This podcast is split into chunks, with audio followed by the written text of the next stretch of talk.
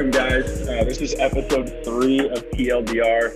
Uh, Tyler automatically already fucked up the recording. It's so the silent one. You not, not heard of the silent one before? You say Oh three, my two. God. No, I've heard the silent one, but The it's when timing. you are pushing the one, and then you say, "Oh fuck, hold on," and then we have to do it again. Yeah, but whatever.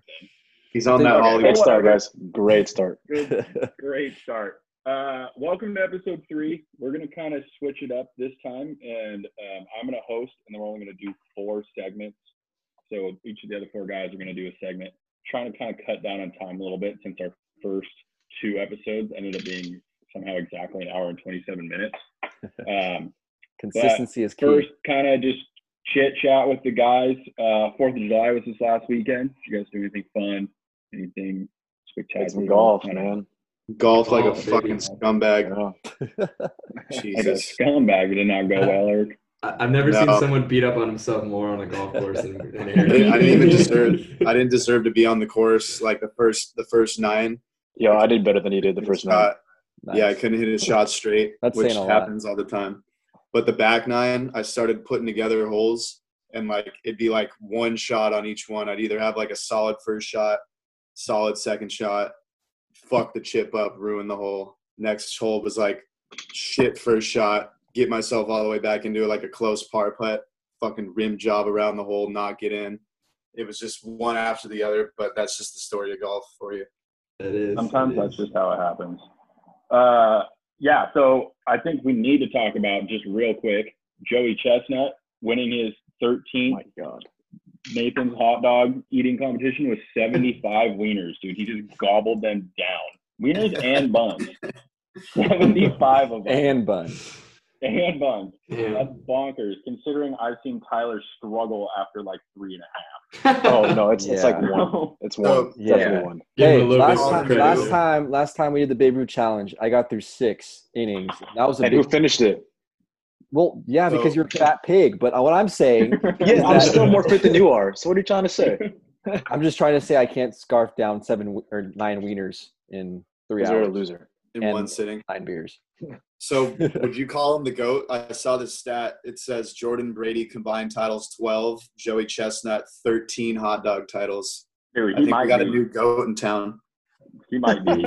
I mean, think, just think about how many calories he's eaten in just hot dogs on the Fourth of July in the last 15 years. I want to see him do it with beer like we do. See how much. he can- That- Give a challenge for one. Just, don't- just Yeah, give dunk it in the yeah. beer instead of the water. Do it with a keg of the Stone Delicious IPA on the side. There you go. Yeah, he, he definitely sounds dying. after Extreme hot dog eating. Yeah, for real.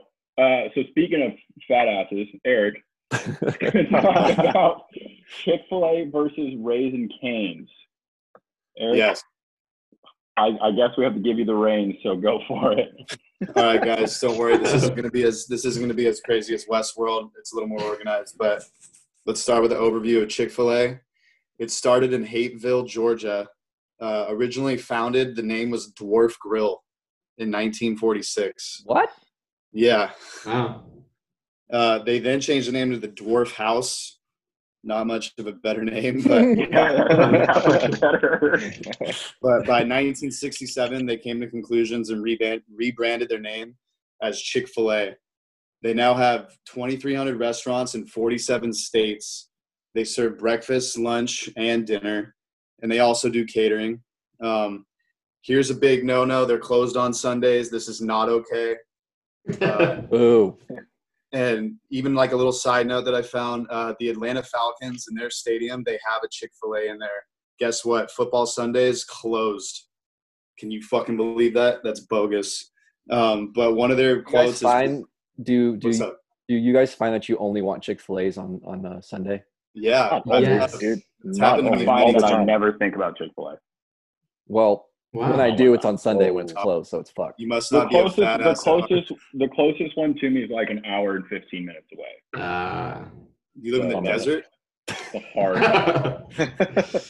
but uh, or the rainforest. Anyways, um, so their slogan is one of their slogans, I guess. We didn't invent the chicken, just the chicken sandwich. I can agree with that. That's pretty much what I get when I go there. I get the chicken sandwich. They have, you know, a variety. They got the spicy one. They got the deluxe one. They are a little nu- unique. They throw the pickles on the sandwich, which is pretty cool. I kind of like that. Um, but they got strips, sandwiches. yeah, I'm a big pickle guy. I'm a pickle sandwich guy. Uh, strips, Uh. sandwiches, nuggets, and wraps. In other words, they have variety. So that's one good thing. Um, another thing that I noticed just on personal anecdotal experience, uh, the employees are pretty nice. And uh, anytime you say thanks, they have to say my pleasure. So next time you go, say thanks like 10 times. So they- yeah, yeah, they love that. They love I that. think it's a rule. Yeah. But here's here's the best thing about Chick-fil-A in my in my eyes. It's a kingdom full of sauces. So like they got ranch, ketchup, honey mustard, uh, buffalo sauce, regular barbecue sauce, Polynesian sauce. Uh, they have this little these little random packets of Texas Pete's hot sauce, which is pretty good. Uh, they got the Chick Fil A sauce, which is their own unique one. It's more like a sweeter sauce. That's the best one. Looks- yeah, It's it looks like one. yellowish, uh, kind of mustardy but sweet, kind of like a honey mustard. I think my favorite sauce there is the honey roasted barbecue, which comes in a packet, and not a lot of people know about that one. It's kind of like a mixture of a smokiness with a Chick Fil A sauce. So Hmm. my favorite thing is that they have like ten plus sauces there, and I'm just a big sauce guy. Always been a big sauce guy, but um, It- that's kind of my overview. especially with your hockey pass, Chick-fil-A. your hockey passes, right? What would be Be something you guys like? You know, what what are things that you like about Chick Fil A, James? What's like a thing Spicy that, chicken, dude. I love Oh, a spicy, spicy chicken sandwich. chickens. Oh, That's where man. it's at, man. It's perfect with some Chick Fil A that- sauce. Hell yeah. yeah. Would you would you say the sandwiches are better than like the strips and the nuggets? Yeah, definitely, Yeah. in my opinion. Yeah. Well, one, Tyler, one would- thing one thing that for me makes Chick Fil A really really good is their milkshakes. They have Oh, dude. surprisingly Yeah. really good. Yes. Yeah, they're, they're The Oreo milkshake. Oh my yeah, god, all of them. They're Best all one. Yeah. fantastic. best one.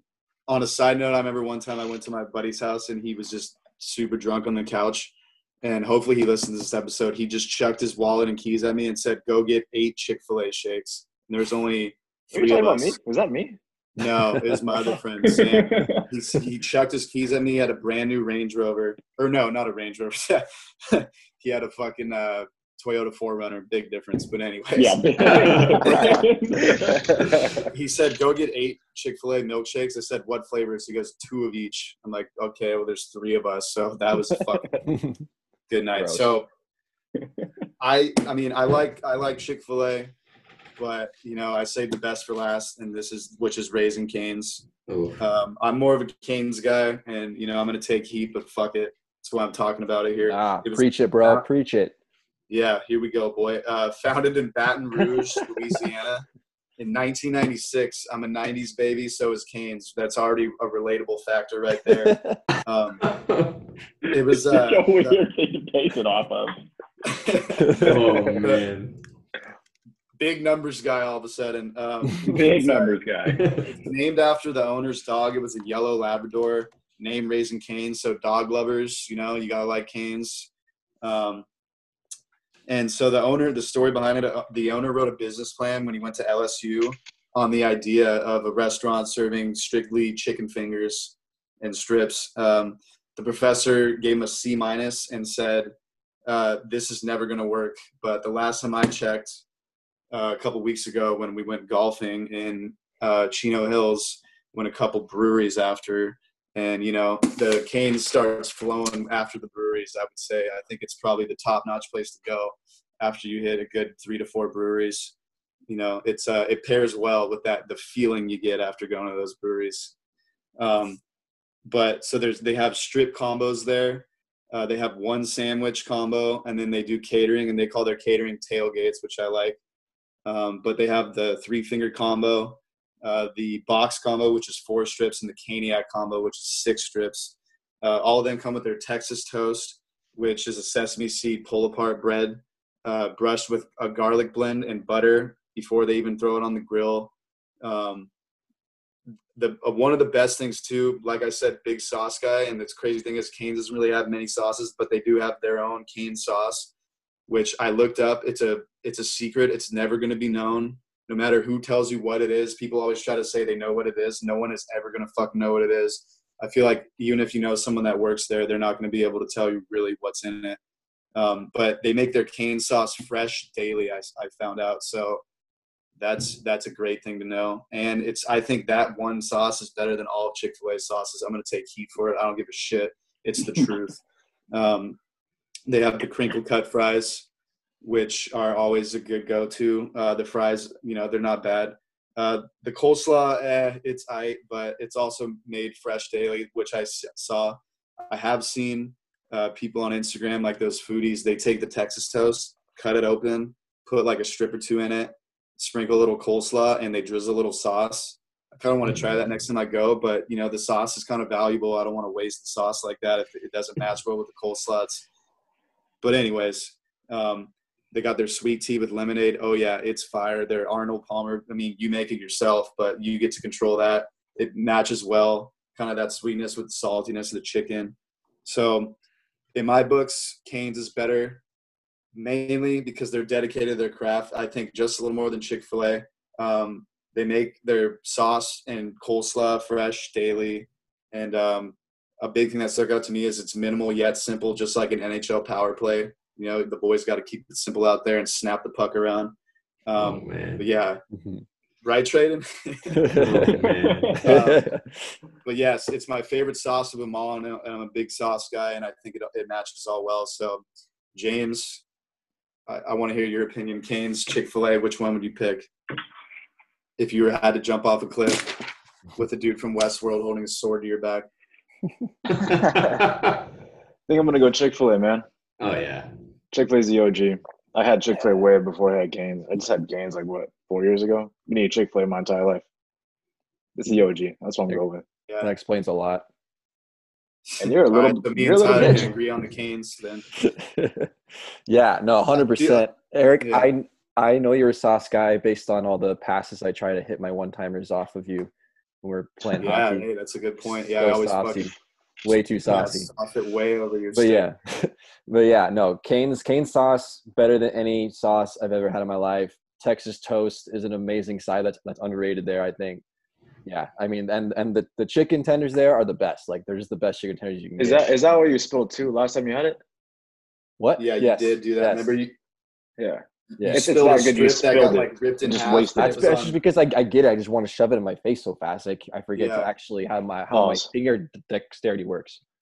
Tyler was getting out of my car and goes, "I may have spilled a strip on both sides of your seat." Yeah, Oh, that's man. it, did. it came out like wood shavings. So I was like, "How the fuck does that even happen?" And then I made him get out, and we looked, and it happened. And and luckily we were able to fish them out. Could have been a nightmare. Alex, man, that's King's Desert. you like Kings? Have you had it? I've been to Canes one time, didn't get any food. Whoa. Oh, okay. Yeah, big Oh move. my god! Oh my! And you're Big hosting right move. now, Jesus! I know. Oh I'm so sorry. I do have a question for you. What is the difference between a chicken tender and a chicken strip? I feel like they're the same thing. Hmm, that is a good question. I think. Uh, just like some people use different different terms. yeah, I think, I think it is a term. I think it's a term thing. I think it's a term thing, and then like you know, I guess when you go into a market, you see uh, chicken, like a chicken tender fillet. It's kind of like that thin slice. It almost looks like it was cut off like a breast. Like I don't know. That's a good question. actually. I don't really have an answer for you. yeah. Kind of just I was thinking about that while you were describing describing what each place has, and I was like, wow. Yeah, I've never thought about that until right now. Tradon. What would Yeah. you pick? Oh, it's it's it's Chick Fil A all day, dude. Um, So we got a two v two. Alex, and- you have to be the I'll- I'll tiebreaker. I'll, I'll tell So you right now. I I can't be a tiebreaker because I'm only actually eating Chick Fil A. That's fucked. Well, that's what I'm saying. We're gonna have to bring it to you or find. one Yeah, we're going to do a blind do taste a test. Podcast. Yeah, there you go. Have a I live like tasting. A live Okay, Uber okay. Eats them, dude. Yeah. Oh yeah. Uber eats some canes from whoever knows how far Yeah, away. man, I'm down. Yeah, so actually, That, I ha- that's something I was wondering. Do like that's pro- this is probably a dumb question. I, I only ever get Chick Fil A probably like drive through, but do they do fucking Postmates and all that and and um DoorDash and does Canes? Yeah, I know that. I know that Chick Fil A does. I know Chick Fil A. You can order it. I, th- I think it's through Grubhub. Um, done it a couple times. I mean, Yeah. it's it's pretty solid. For sure. Well, that that's pretty much all I got on that. Um, a little bit quicker and and more uh, flowed a little bit better than the Westworld. Way quicker. Way Yeah. quicker. Yeah. Yeah, yeah. I think I was a little more organized time, but yep. Yeah, good job. Eric. Uh, sweet. Well, thank you for that. You guys let us know uh, if you guys like Raising Canes or Chick Fil A more. Uh, but when we come back, James is getting back into football. We're getting into the NFL and the fantasy preview for the NFC West. We will be right back.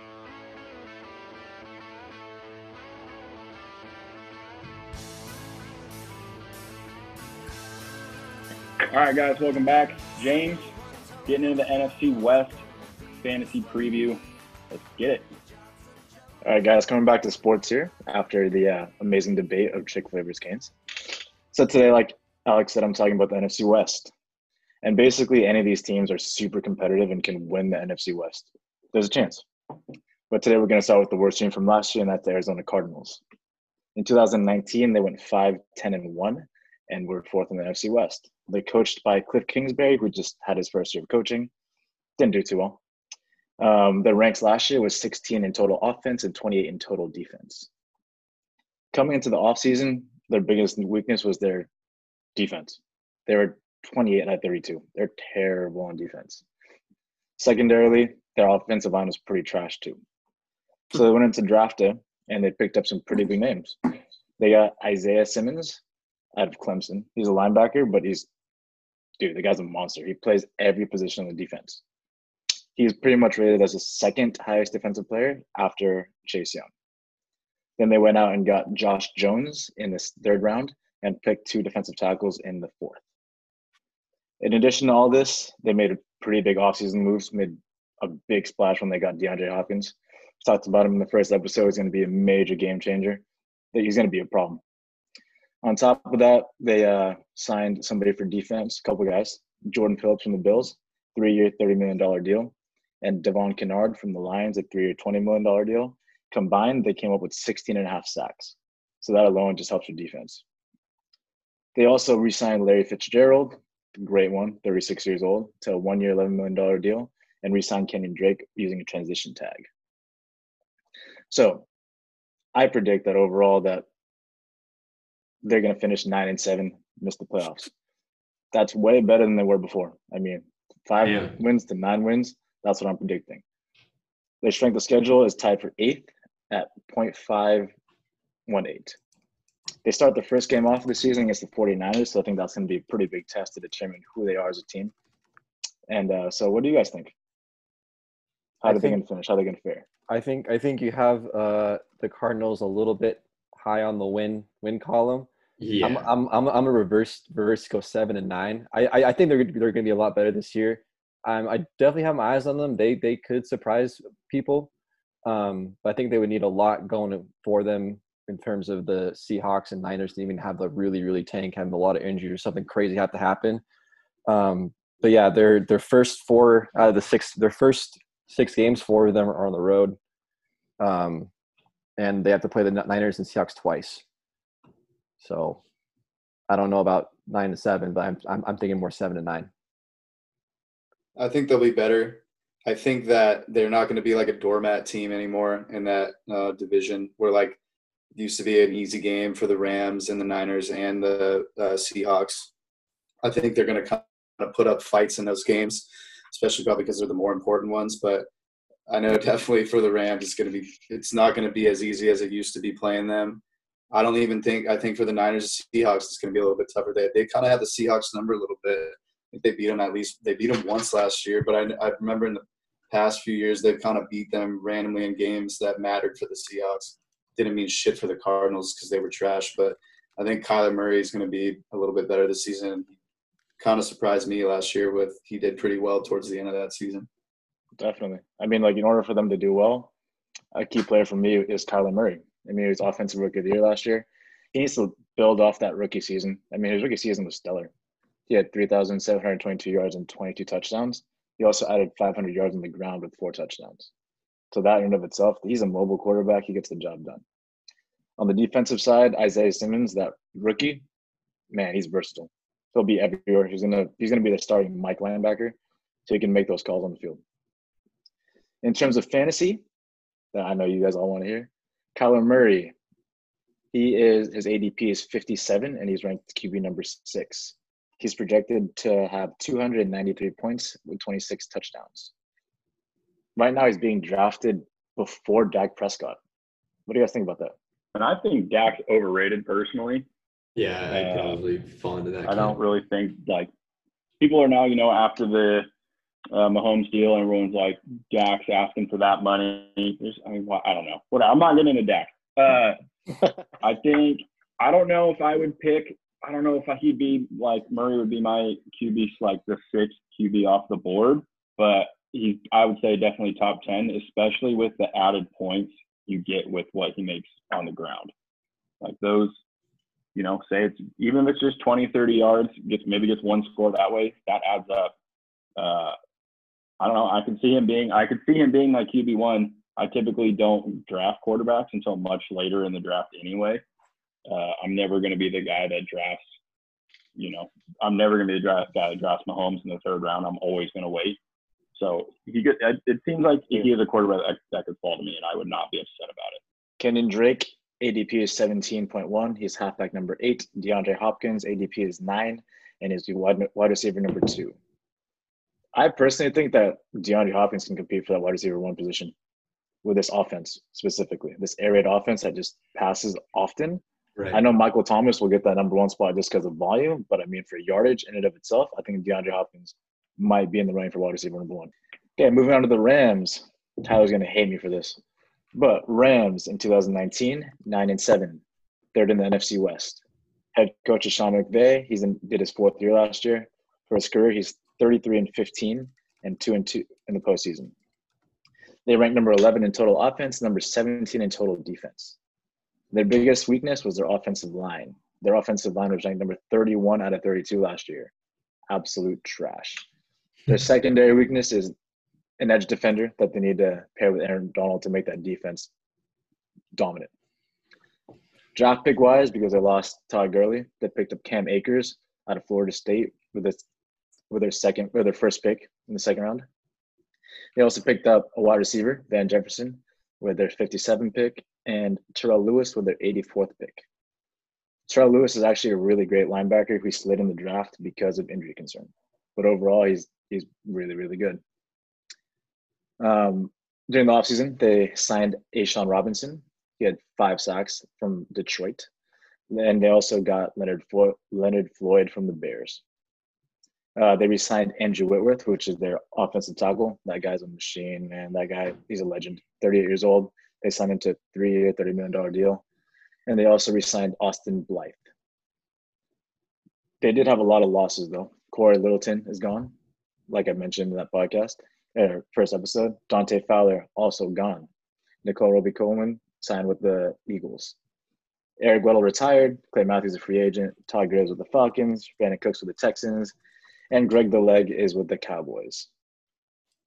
My prediction: eight and eight overall, missed the playoffs. What do you guys have to say about that? Uh, so you, you have them going the other direction. Yeah, I think they get worse. Yeah, uh, it pains me to say this, but I have to agree with you, James. I think there's just way too many questions with this team right now, with all the changes they've had, with their O line as shitty as it is. I don't even know if Jared Goff is worth protecting, to be honest with you. Um, I mean, if if they finish eight and eight, I'll be happy with that, to be honest. I don't think we need to just be giving up on Jared Goff already. Um, he had two Pro Bowl seasons before last season when the offensive line just fell apart. Um, you know, if the offensive line can rebound just a little bit, give them a little bit of time, that three-headed running back monster that they've got now uh, can turn into something great. Um, I think Cam Akers might be one of the steals of the draft. Uh, Darrell Henderson from last year and Malcolm Brown, the other running back. You know, Malcolm Brown probably would have been a starting running back on a bunch of other teams if it wasn't for Todd Gurley, you know, being in the way. Uh, that receiving corps still going to be legit. Robert Woods, Cooper Kupp, who I loved when we drafted him four years ago. Um, I thought he was the steal of the draft then. Um, that that um, tight end corps with uh, Higbee and Everett. I, it's a tough division. I, I know we talked about this earlier. Uh, I think it was on the first podcast. Honestly, I could see all four of these teams flip flopping all over the place. Um, I'm gonna have a little more faith in my boys, and I think they're gonna go ten and six. Oh wow, that's a big. I'm go big. Damn. You have, you have to have faith in your huge. teams. I don't. and six. I don't. They're gonna You make never the do. playoffs They're because not I making the playoffs. dollars on it Yeah. you, Ten Jim. and six. But They'll be they'll be the five five or six seed. yeah, hopefully they they're gonna have to battle to to squeeze into a spot. Hopefully they do make it, but their defense needs to step up. Taylor Rapp, I liked. I mean, he's a rookie last year, but I like what I saw. I, ho- I hope that he picks it up a little bit and gets a little better. He was, you know, learned from what. Hopefully, he learned some things from Eric Weddle, and um, I mean, Jalen Ramsey is going to have to step it up. He's our new Marcus Peters, who we traded to get him. Um, they're like pretty much the same dude, but hopefully, you know, like that meme where uh, when they played the Niners and and Rapp and and Jalen Ramsey had that miscommunication, and fucking the Niners, I forget the Niners wide receiver wide open. They lost that game. It was actually kind of a close game, but it was like when your fucking joystick breaks in uh, Madden. That's that can't happen this year if they want to even squeeze into a playoff spot. So they need to pick it up on the defensive side. Aaron Donald's going to do his thing, but hopefully, uh, you know, they, they got some holes they got to fill in the defense. So we'll see what happens. Fantasy wise, you got Jared Goff, ADP 163, QB 21. Robert Woods is ADP is 50 as wide receiver 17. Cooper Kupp, ADP is 50.3 at wide receiver 19. When you guys have a shot at it, and you guys might, who would you pick, Robert Woods or Cooper Kupp? Cooper Kupp, hands down. Yeah, I'd probably probably be in that camp. Depends where they're at, but I'd I'd want Kupp over Woods. I had Woods last year. I'll take Kupp this year. Uh, Okay, moving on to the Kupp. Seahawks here. Cooper Kupp. Good for you, Tyler. Last year they went 11 and 5. I hate the Seahawks, by the way. Coached by Pete Carroll, nine in total offense, 22 in total defense. Their biggest weakness was their offensive line. This year, they're number 32 out of 32. Terrible. Weak. Their, their secondary defense is, or weakness is in D, D line. During the draft, they picked up a couple linebackers, but nobody to note per se. Um, but they did sign BJ Finney, a starter from the Steelers, center, and also Brandon Shell from the Jets, also a starter. They also picked up Greg Olsen from the Panthers to, for a one-year, $7 million deal. Um, they re-signed Bruce Irvin from um, the Panthers as well. He was part of Legion Boom back in the day. They did lose a ton of starters though. They lost Germain Ifedi as tackle, Quinton Jefferson, a D lineman, Mike Iupati, a guard, Jadeveon Clowney, like the, the defensive end he's gone to. I predict them gonna go they're gonna go ten and six. And they might make the wild card, but they probably won't because of the Seahawks and suck. What do you guys think? I'm afraid of them. Seahawks. I think they'll probably uh, trump over the Rams, but hopefully we can win one against them. I I like DK Metcalf. I think he's just going to go off this year. I had him in fantasy last year, like halfway through, and then I dropped him, and of course he went off. And then I picked up Will Dissly, who was solid as well. And unfortunately, he got hurt. But he uh, he I think I started like 0 and 6 in your league, James, and then he like won me like four weeks straight. So I'm afraid of their offense and, and Westbrook, of course. I mean, fucking Russell Wilson. I, mean, I was thinking of Russell Westbrook. Russell Wilson's solid. He's he's always been solid, and I've always doubted him. So I'm going to say he's solid, and then watch him not do good this year because I'm saying he's solid. I Russell mean- Wilson, ADP is 54, QB number four. Chris Carson, ADP is 33. Tyler Lockett, ADP is 50. And DK Metcalf, ADP is 60. It was up to you guys, DK Metcalf or Tyler Lockett. Lockett. Lockett's been good for me in the past. I mean, I, I probably would be sticking with Lockett too. I mean, just always seems to get make the play. Seems like a big go-to for for for, for Russ. Um, they just seem to to link up almost every game. I feel like. They definitely do, Metcalf. Course. Yeah, you, I- you would. You dropped would. him. You would. Pop, drop, and lock it. Lockett wins, drafting Lockett. Lastly, the San Francisco 49ers, best team in the league. Weak. Last year, they went 13 and 3, first in the NFC West. Head coach is Kyle Shanahan, in his third year of coaching, went 23 and 25 overall. Ranked number two in total offense, number eight in total defense. Their biggest weakness, which is not really a weakness, is their interior O line because basically they see more depth. Uh, draft pick wise, they drafted uh, Javon Kinlaw on the first round, as well as Brandon Aiyuk out of Arizona State. Um, additionally, they added Trent Williams, Tom Compton, Travis Benjamin and re-signed Arik Armstead to a massive five-year, 50, $85 million deal, and also re-signed Jimmy Ward to a three-year, $28.5 million deal. They lost Joe Staley, Mike Person, DeForest Buckner got traded, um, Sheldon Day, and they lost Emmanuel Sanders to the Saints for two years, $24 million. I predict that the Niners go 14 and 2, win the NFC West, win the NFC, win the Super Bowl. Wow. What do you guys think? Wow. Wow. I don't think that was Well- biased at all. No, zero bias. Not, not even a little bit. I think they're gonna have a hangover season like the Rams did. That's just me though. No, I don't. I don't. I, I- mean, the, the the Rams are young. They got most of their core back. I don't. I don't see this team slowing down anytime soon. Um, as far as Super Bowl and all that, I don't know about that. But I, I, I for me, they're they're the clear favorite to win the NFC West this year. Absolutely. I, I will say though, when that team was forced to throw, it everything kind of went the wrong way. You What saw about it in the the Super game? Bowl. What Okay. about the Saints game? Okay, you're gonna you're gonna call one game out of what 19, 18 games. You So Jimmy lost G- because you guys points. lost because he was forced to throw in the the- second half. Am I wrong? You was cold, man. How do you you run the uh, ball? and and you didn't run the and, ball and there's your straight, and there's then your you're gonna have problem. And. I would say I would say a weakness that may not be a statistical weakness is their extreme extreme reliance on the running game. That when the running game finally gets shoved down, shoved back in your face, you can't handle it. And I that I think that that's a big part of the reason why you didn't win the Super Bowl. It's unfortunate you had the Super Bowl in your hands and he literally threw it away and didn't throw it to a, to his own teammate. So Damn. I'm gonna throw some fire. I love the team. Um, I I love Jimmy G. I love. I mean, I think that um, George Kittle is is is amazing to watch. It's fun to watch. I think that they're gonna just have to reevaluate how they, Uh, you know, how, how they handle those type of situations. We've seen Kyle Shanahan drop the ball twice in the Super Bowl now. That's something that is that's that's a concern for me going going to the Super Bowl. Are they going to win the, the NFC West? I mean, if anybody who thinks if anybody bets against them, I think they're pretty much an idiot at this point. But I had Mostert on fantasy last year too. Guess what I did? Dropped him. Guess what happened? he went off. That leads me to the next point about fantasy. So Jimmy G ADP is 163, QB number 20. Raheem Mostert ADP is 61, halfback number 22. Deebo Samuel ADP 123.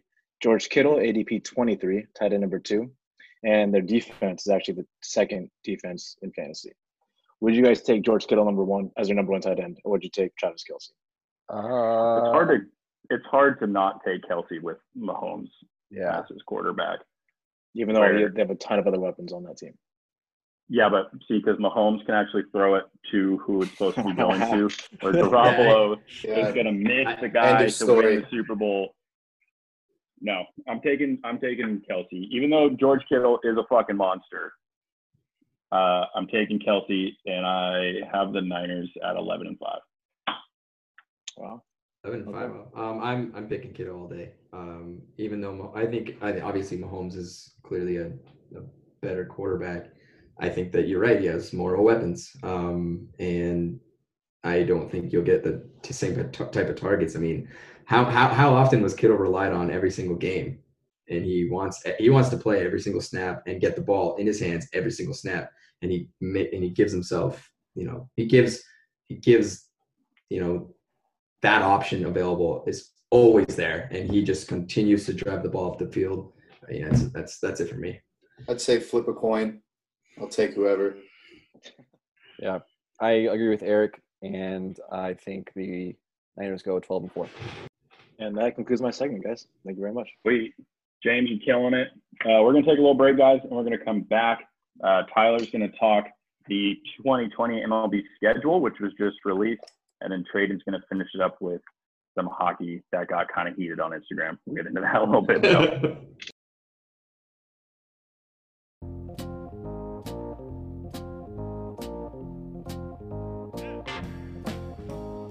All right, guys, welcome back. We got our baseball guy now, little Ty Ty King over there, going to be talking about the 2020 MLB season, uh, the 60 game sprint we got going on. Tyler, take it away. All right, man. Uh, so baseball released their 2020 season schedule on July 6th. Uh, it's the first time ever I've seen like an, a whole television program dedicated to a schedule release for baseball. That's usually not a thing that happens just because it, it, it's so long. You never even talk about it. But so, so that was kind of cool. So here we go. July 23rd on ESPN, double header. We got the Yankees versus Nationals at 7 Eastern, followed by the Giants and Dodgers at 10 Eastern. So that's the first night. And then the following day, July 24th, everyone's playing. And it's full on opening day celebrations. It's looking great. Um, a couple other uh, interesting dates to note for the season. On uh, August 13th, the Field of Dreams Dreams game will be played. So where they filmed Field of Dreams in Iowa, mm-hmm. the uh, White Sox and Cardinals will be playing at a field there. If you haven't seen Field of Dreams, fuck you, go watch it, and then back. um, on August 16th, uh, the celebration of the 100th anniversary of the Negro Leagues will be Negro Leagues will be celebrated.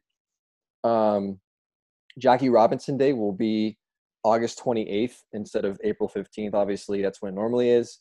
Um, interesting day. Why they chose the 28th? Um, that that's uh, the anniversary of the March on Washington, which uh, Jackie Robinson was at. Um, it was also the same date that uh, Robinson met with Dodgers uh, owner Branch Rickey to sign his contract with the Dodgers. Uh, so it's a pretty significant day as well. And then September 9th is Roberto Clemente Day.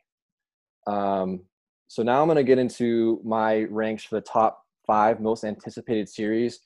Uh, looking at everything, there's a few uh, cool series. Obviously, we get some some interleague play that we we normally would not get. Um, some some good storylines going on. Uh, so at number five, I have the Braves versus the Rays, July 27th through the 30th. Um, so they're going to play two in Tampa Bay and then fly over to Atlanta and play those and play that straight through. Uh, the the reason I, I like this one, it's two young, exciting teams. They both made the playoffs last year. Both lost in the, the divisional round. Uh, they're both kind of that second tier National League um, level. You know, the Dodgers and Yankees in their respective divisions are kind of the number one. So they're kind of the younger teams that are trying to, you know, t- take over that top spot. Um, and a lot of people are picking the Rays as the dark horse to win the World Series this this season. So I think that's an interesting team to look out for, and that's just a good series that pins them up against another good young team. Um, at number four, I have the A's versus the Astros, August 7th through 9th. Um, these are the top two teams in the, in the AL West. I think that the two contenders to win that division. Uh, what's really interesting about this series in particular, it'll be the first time back in Houston for Mike Fiers, which if you guys were paying attention to the sign stealing, he was the main whistleblower in that whole thing. So he's the guy that was on the, he pitched for the Astros from 2015 to 2017. Um, and he kind of pretty much sparked the investigation um, that MLB had into the sign stealing. So it'll be the, his first time back in Houston since that all went down. So that might be interesting to watch. At number three, I have Angels versus Dodgers, both August yeah. 14th through 16th and September 25th through 27th. Uh, the one in August is in, is in Anaheim, and the one to end the season is in LA. Of course, Freeway Series, a lot of us in this podcast are on both sides of this um, uh, series. Lots of bets. James, I still owe you for the bet we, we, we made last year in the Freeway That's Series. Four beers, man. Yeah, dude, so, pay up, Tyler. I know it's bad. Oh, uh, we're literally on both oh sides oh of the God. freeway too. Yeah, it's literally horrible. on both sides of the freeway. Yeah, so obviously that, that's going to be uh, super fun to watch. Uh, what's interesting? There's a total of nine, count them nine MVP awards on the same field when those two teams play. Three for Mike Trout, three from Albert Pujols, and then one from Mookie Betts, Cody Bellinger, and Clayton Kershaw. So a lot, a lot of really good players um, on that field. So it should be a good battle of Los Angeles there. At number two, I have the opening series of Yankees versus Nationals. Um, first game of the season, we're, we're working off the season, so I'm going to be glued in anyway. Um, it'll be the banner raising for the Nationals from the World Series last year. And we got two really good matchups between Gerrit Cole, the Yankees, uh, Max Scherzer for the Nationals on the, on the, on the pitching side. And on the offensive side, you got Aaron Judge versus Juan Soto. So I think there's a lot of really cool matchups there should be fun to watch. And then lastly, my number one, no question, Dodgers versus Astros. Um, they're playing each other twice, uh, both two game sets. Um, of course, uh, World Series matchup. And of course, the really big thing is going to be about the retaliation for the sign stealing. I'm really, really interested to see what kind, what kind of response the Dodgers are going to have and what response the Astros might have back to that. Um, some key players. Exactly. Some some key players that are still on the team from 2017. The Dodgers: Kershaw, Jansen, Bellinger, Turner, Alex Wood, Corey Seager. Astros: Altuve, Springer, Bregman, Gurriel, Verlander. Um, so there's still a lot of main players that are on both teams that are both on the team during that 2017 debacle. Um, so I'm I'm going to be glued in for this whole season, but that series is my number one to watch. Uh, uh, what do you guys think of those picks? I like them. They're good.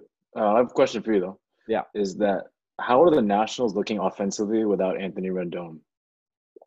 Yeah, he was a big part of that offense. Yeah, Rendon was a huge loss for them uh, going over the Angels. I don't think the Nationals are going to be uh, quite as good as last year. I think they'll, they'll still be a contender. I think they're still on the fringe of a playoff position. But yeah, obviously the offense took a huge hit um, without Rendon.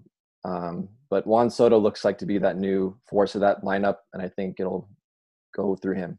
I hope in that uh, Astros Dodgers that there is literally like some glove dropping going on because, like you said, you still got m- most of the main guys from both teams, and uh, the Dodgers better not be pussies about it, dude. That's all I'm say. I mean, I, there was a there was such a huge mo- momentum in the anger in in spring training, and then this whole COVID thing hit, and that kind of became the focus. And so there was like it's just this huge break, and it kind of diffused all of that anger that was building in the season. So I'm just curious to see if that break kind of got players to calm down and not going to be quite as intense about it, or if they still want to do something about it. That's what I'm really curious about. Um, but yeah, so the fourth game of the season for, for the Dodgers is, is against the Astros. So I think a huge part of that too is that there's there's no fans, man. So there's Yeah. nobody to really fuel that anger. It's just gonna be Yeah. based off the players. If Yeah. there's emotions from the fans, oh, it'd be a different ballgame. Completely different. Yeah, Alex, what were you gonna say? it's gonna be I got you rattled, man. Yeah, I feel like uh, Eric and Tyler, you guys are morons. Uh, I don't think if I was a Dodgers fan, I don't for this year because it's a 60 game sprint and every single game counts for so much more.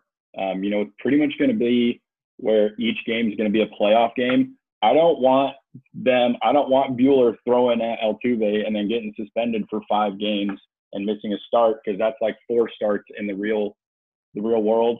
As much as I hate the Astros, I think it'd be better and more classy for the Dodgers and for the A's and the Yankees to show them up and just beat them down. Push them out of the playoffs. Don't even let them have a chance to make it. Show them like I mean, I agree. If it was a normal season, I want to see I want to see some fights. I want to see people get hit. I mean, obviously you have to do it in a way that's res- like not respectful but safe. Um, I don't I don't think we would condone anyone getting hit in the head. Uh, that's pretty dangerous. So, as a Dodgers fan, I don't think they should be doing that. They should really just focus on winning. Um, I know we talked about it last time, but anything could happen in the 60 game season. Um, over 162, I don't think anyone in the NL West has a legitimate shot at the Dodgers or really anyone in the National League.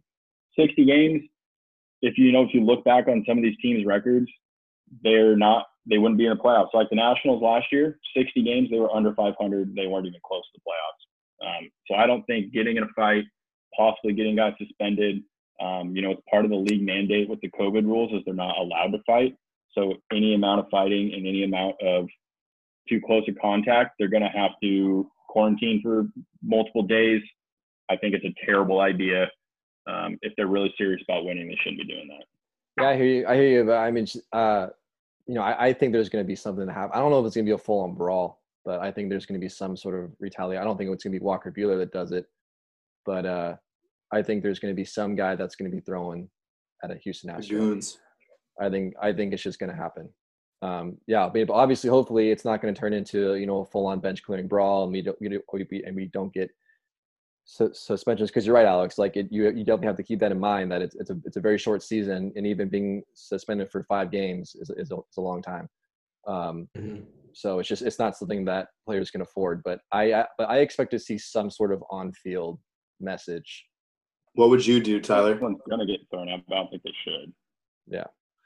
Like spit spit in their waters or something? Like spit seeds in their fucking dugout? What would you do to them? Grab their big league chew and wipe your ass Isn't, it? isn't all that stuff outlawed this this whole season? Yeah, you're not allowed to spit. You're not allowed to do anything that could possibly. I don't know how they're going to get away with not doing that. I mean, that's just part of baseball. You know, it's just like a hockey. You Yeah. throw the Gatorade bottle from one guy to the next. You squirt it in your mouth. It's the same thing. Like Yeah. part of that is hard to. It's in their DNA, but they're serious about winning. Then they're gonna have to. Everyone's gonna have to figure it out. Yeah. I do have one other series I thought is interesting, um, especially with it's uh, so Braves Nationals. Um, I think the Braves are probably, if they're healthy, the biggest threat to the Dodgers in the National League. Uh, but Freddie Freeman has COVID. Who knows if he's going to play? Um, so having and they lost Donaldson to free agency. Only having Acuna, Soto. Uh, I think Nats Braves could be come down as really interesting. So any of those matchups, um, you got to win your in division, like because now you know 66% of your games are in your division. You got to win all of those if you're, especially since the playoff format's exactly the same. So I think that any Braves National Series will be really intense and super interesting to watch. Yeah, I agree. I, does anyone else have any other series that pops out to them that they want to want to see? I hope Mike Trout plays. That's that's all I, I could think about right now after seeing like a little update about that. I know I, I think he just had a, a brand new child, so it's going to play a role. Hopefully he uh, he's able to play at some point during the season. Yeah, how much money are we putting on that on those series? What are we doing? it Game by game? We'll do game by game. What yeah. Angels? Let's do, uh, let's do 50 bucks per game. Fifty bucks a game? Down. Yeah. They can't do out, it. obviously. Yeah, they do. Perfect. For sure. Me and you. I'll- Anybody else want to bet? Go once. Um, Tyler? I'm gonna abstain Tyler? from this one. Tradon, Tradon. Uh, what, what side? team. What side are you on? We're on the way? same I team, know you're wearing an Angels hat right now, but are you actually an Angels fan? Yeah, I, I, I Fuck you. Yeah.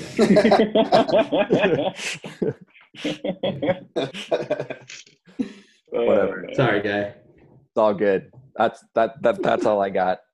All right. That was a great segment, Tyler. All right, boys. It's time. Tradon. We're getting Oh, into God. it. You got a lot of hate on I did. Instagram. I don't know if you guys haven't On my beautiful out yet. post. Yeah, go follow James's beautiful Good job, post on James. Instagram. Braden, I'm gonna let you go ahead. Yeah. I personally have a lot of thoughts on this too. Yeah, you should. Uh, do your thing first. No, yeah. Here, I'm just gonna. I'm gonna put you in my mind here. Um, Okay. Well, that's a scary place to be, but okay. It very yeah. when, it- when it comes to this stuff, there's a reason that I don't win fantasy hockey, and this probably is why. Um, look, when I when I made this, when I was told to make this set of you know this set of rankings, I I even texted back to James like, "What the hell does this mean?" Like I had no idea what this type of what this means, but he gave me free reign to just say, "Hey, just do it." I said, "Okay, whatever."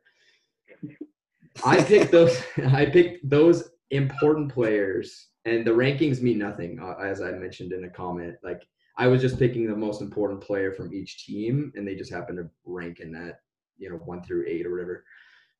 Most importantly, I was picking a player whom is either a was a very important part of getting of that team getting to where they are now, or the player has been very let's just say hasn't been playing up to his potential and they will need that player to to advance you know into the into the actual playoff round.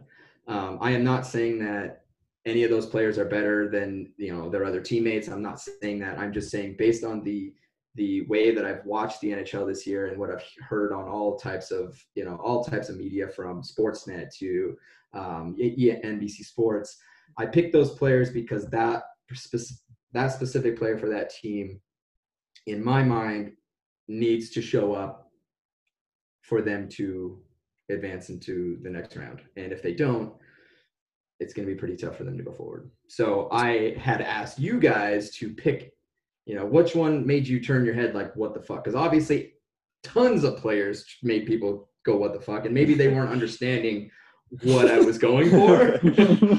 Um, I'm not That going for great. the top players. I'm going for the the important players. I'm going for the the right players. Um, if you ever see Miracle, that is you know that is my thought process there. So So the biggest Alex, one on Instagram yeah, is Alex Stalock.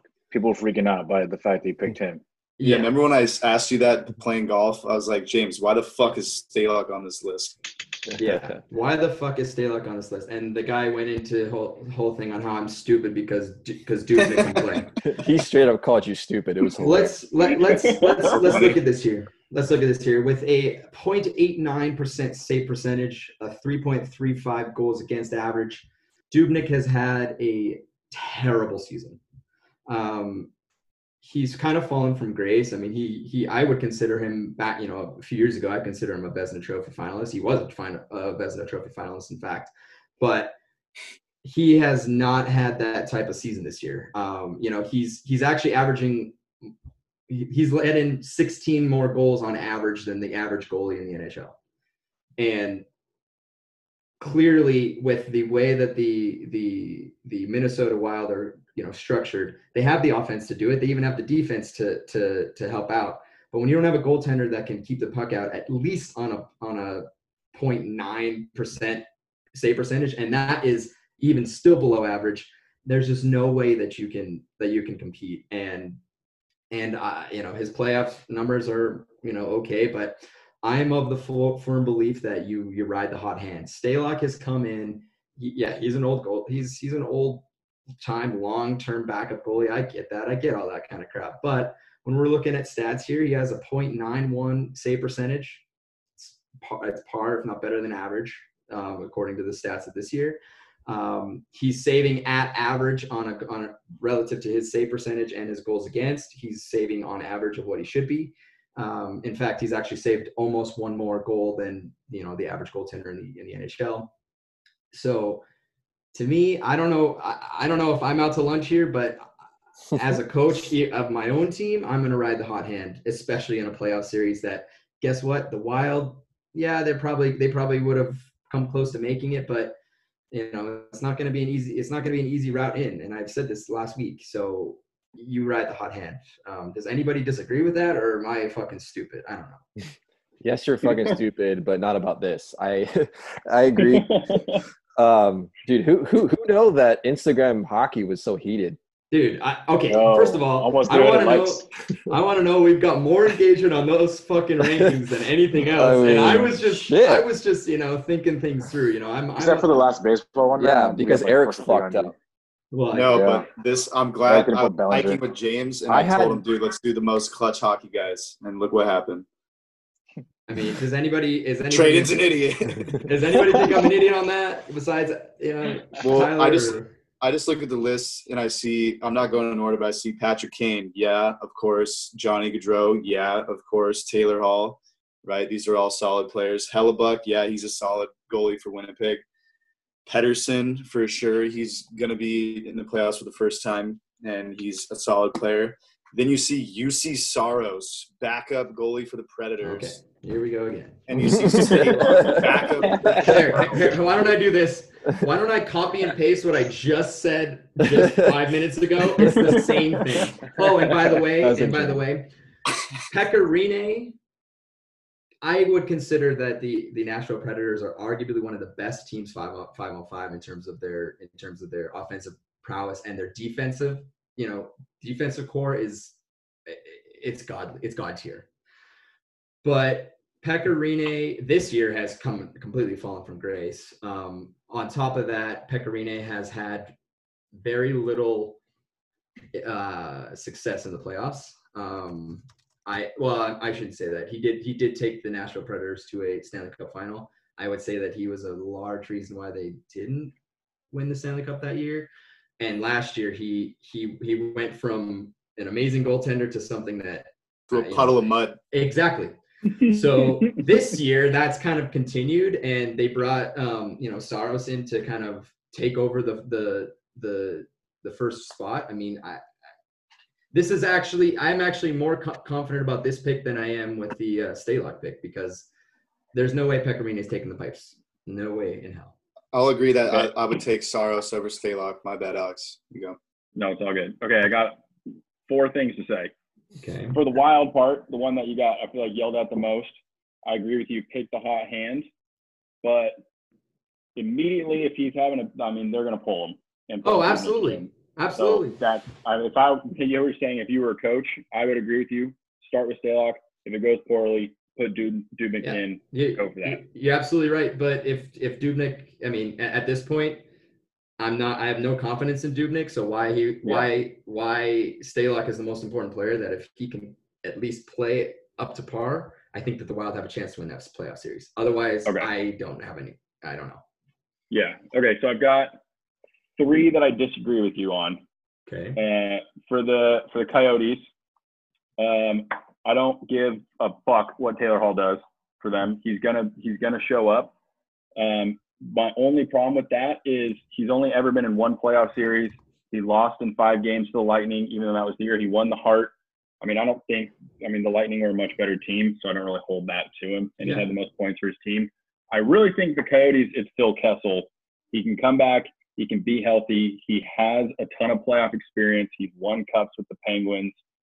He really should be. I mean, I know this is his first year in Arizona, but he should be the leader of that team since they are young and inexperienced. They haven't been to the playoffs um, since they lost in 2012 to the Kings. I'm pretty sure Right. that seems familiar. Maybe they made it the, la- the year after that, but um, they. Yes, Tyler. Thank you. Uh, I'm Phil Kessel. I think uh, I think you just remembered that like Taylor Hall like played for the Oilers and then you just got like a little excited or something. I. No, no. I I am actually not a Taylor Hall fan. Um, Oh, okay. I I picked Taylor Hall because they brought they. I I would say that the the the Coyotes mortgaged the future to to bring him in for one year. He's not even guaranteed that he's going to stay. Think um. He and he came onto the came onto the team and did not do what I would expect of him. And I think that if he wants to make if if he has any inclination of staying in Arizona or if he wants a chance to go far or Arizona in general for them to go far, he needs to play his to his, you know, to his level because he came in and has kind of just been kind of nothing and I mean, he's, he's been helpful, but he hasn't been the impact player that I would expect of him. And I think that they need him. I think that Phil Kessel, you're, I think that's a great, you know, great pick as well. I mean, I, I mean, you could literally pick either one of those two. Um, just given the the huge, you know, given everything that Nash or that Arizona has has kind of done to get him on the team, he needs to play so that they have a chance. Because otherwise, everything that they did this season is for fucking shit. So. Yeah, my- real quick. Who are you picking in that series? Coyotes, Predators. Uh, mm, that's see, that's tougher here. Um, I would Yeah, I think probably. if Kessel and Hall show up, I'm picking the I'm picking Arizona. I, I could see that, but I, to me, Saros has been just stellar now, um, and and I mean, I I have all faith in in in Nashville up front and uh, at the D uh, on the D side, so I would probably give the edge to them, but I don't I don't think it's going to be easy out by any means. Got it. Okay. Uh, for the Rangers, moving to the East, Hmm. I think that Chris Kreider coming back, he's the like long-term Ranger. Um, you know, Panarin's a low-key Hart Trophy finalist. Um, you know, he's He won't win, something but it's okay. he's not going to win, but he's had an amazing season, and he should be at least be somewhat in recognition for it. I don't. I think Draisaitl should win, but. I. I That's why you said that right away. yeah, I think Chris Kreider coming back is the heart and soul of that team, and I think he, I think the Rangers are a sneaky, sneaky team to come out of the East and go further than we'd expect.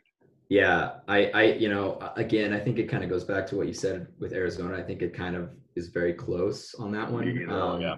And I, I I gave the nod to which I guess my logic kind of runs, you know, run short because I did pick Draisaitl on the Edmonton side, but um, given the impact that Panarin has, and I could even you could even throw uh, Zibanejad in there because he's had a stellar season too. Um, but I think I think you're right. I think Kreider actually, to an extent, I think actually Kreider has a lot of intangibles that you know a Panarin and a and a um, Zibanejad don't necessarily bring to the same level. So I actually you might you might be the one that that I might defer to the next time we uh, talk about the Rangers or or important players because that's actually a pretty good point. And then last one, Toronto. I think their big three of Matthews, Marner, and Tavares need to show up. Oh god. Um, Toronto has just been all over the place this year. okay. So I think those three need to carry the team. Okay. Jordan's rattled right now. Tradon- Tradon's There you wound up. You- I just hear There notebooks getting rattled. You, you don't Getting you don't know. First of all, first of all, I, I hope that no one from Toronto listens to this podcast because I fucking hate the Toronto Maple Leafs. I hate them more than the Ducks. I hate No them more bias. Than the, than I almost hate them more than the Calgary Flames, but as an Oilers fan, I can't. Um, No, here's the fuck the deal. Here's the deal. The only reason that the Toronto Maple Leafs even have a chance this season is because Frederik Andersen has been relied on time and time and time again. Um, they're you know they're three big guys up front. They are fant. They are probably the most amazing you know young players that we have right now, or of the most amazing players we have right now. They they lack grit. They lack they lack everything that the Kings had those two you know those two playoffs. They lack everything that the Caps had. They lack everything that Pittsburgh has. They they lack all that tenacious grit, and it's been it's been Frederik Andersen who's had to pick that up. And I don't really know if they are going to have the if they're going to have the I'm going to say it. I don't think they have the balls to to do it, and I think Frederik Andersen is going to be the only one to save them um, because you know when it comes down to the nitty gritty, eh, they haven't shown it this season. And Frederik Andersen, God bless you, sir. You, you're that's you're you're going to be the savior once again. Yeah, see, which is why I think it should be the other three that are more important because you have to have if you don't if they don't have trust in their goalie, you're gonna lose anyway. So That's that fair. was just my hot take. I did not know you were gonna go fucking off on the. So I I- loved okay. it. I'm about Okay. that. I just want to say I listen to a lot of Sportsnet, and that is to my detriment because it's a Toronto-based, you know, hockey hub, and all they Yeah. talk about is the Toronto Maple Leafs, and I know more than I should, and it makes me want to blow my brains out every other day. So, um, but when they do finally get to talk about other teams, it's pretty exciting. So. That's what I had. Eight. Please engage with me on Instagram. I will be happy to explain. Um, but you guys kind of now understand where my head's at, like to an extent, man. At least you didn't put two backup goalies on the East. You put two starting goalies. So for that, I applaud you, but you still got. I still like though you got that ratty Islanders fan rattled. Yeah, because Instagram. mostly because he didn't understand what I was going for. But um, yeah, he thought you were going numbers, but I mean Barzal's important. But yeah, come on, it's the Islanders, bro.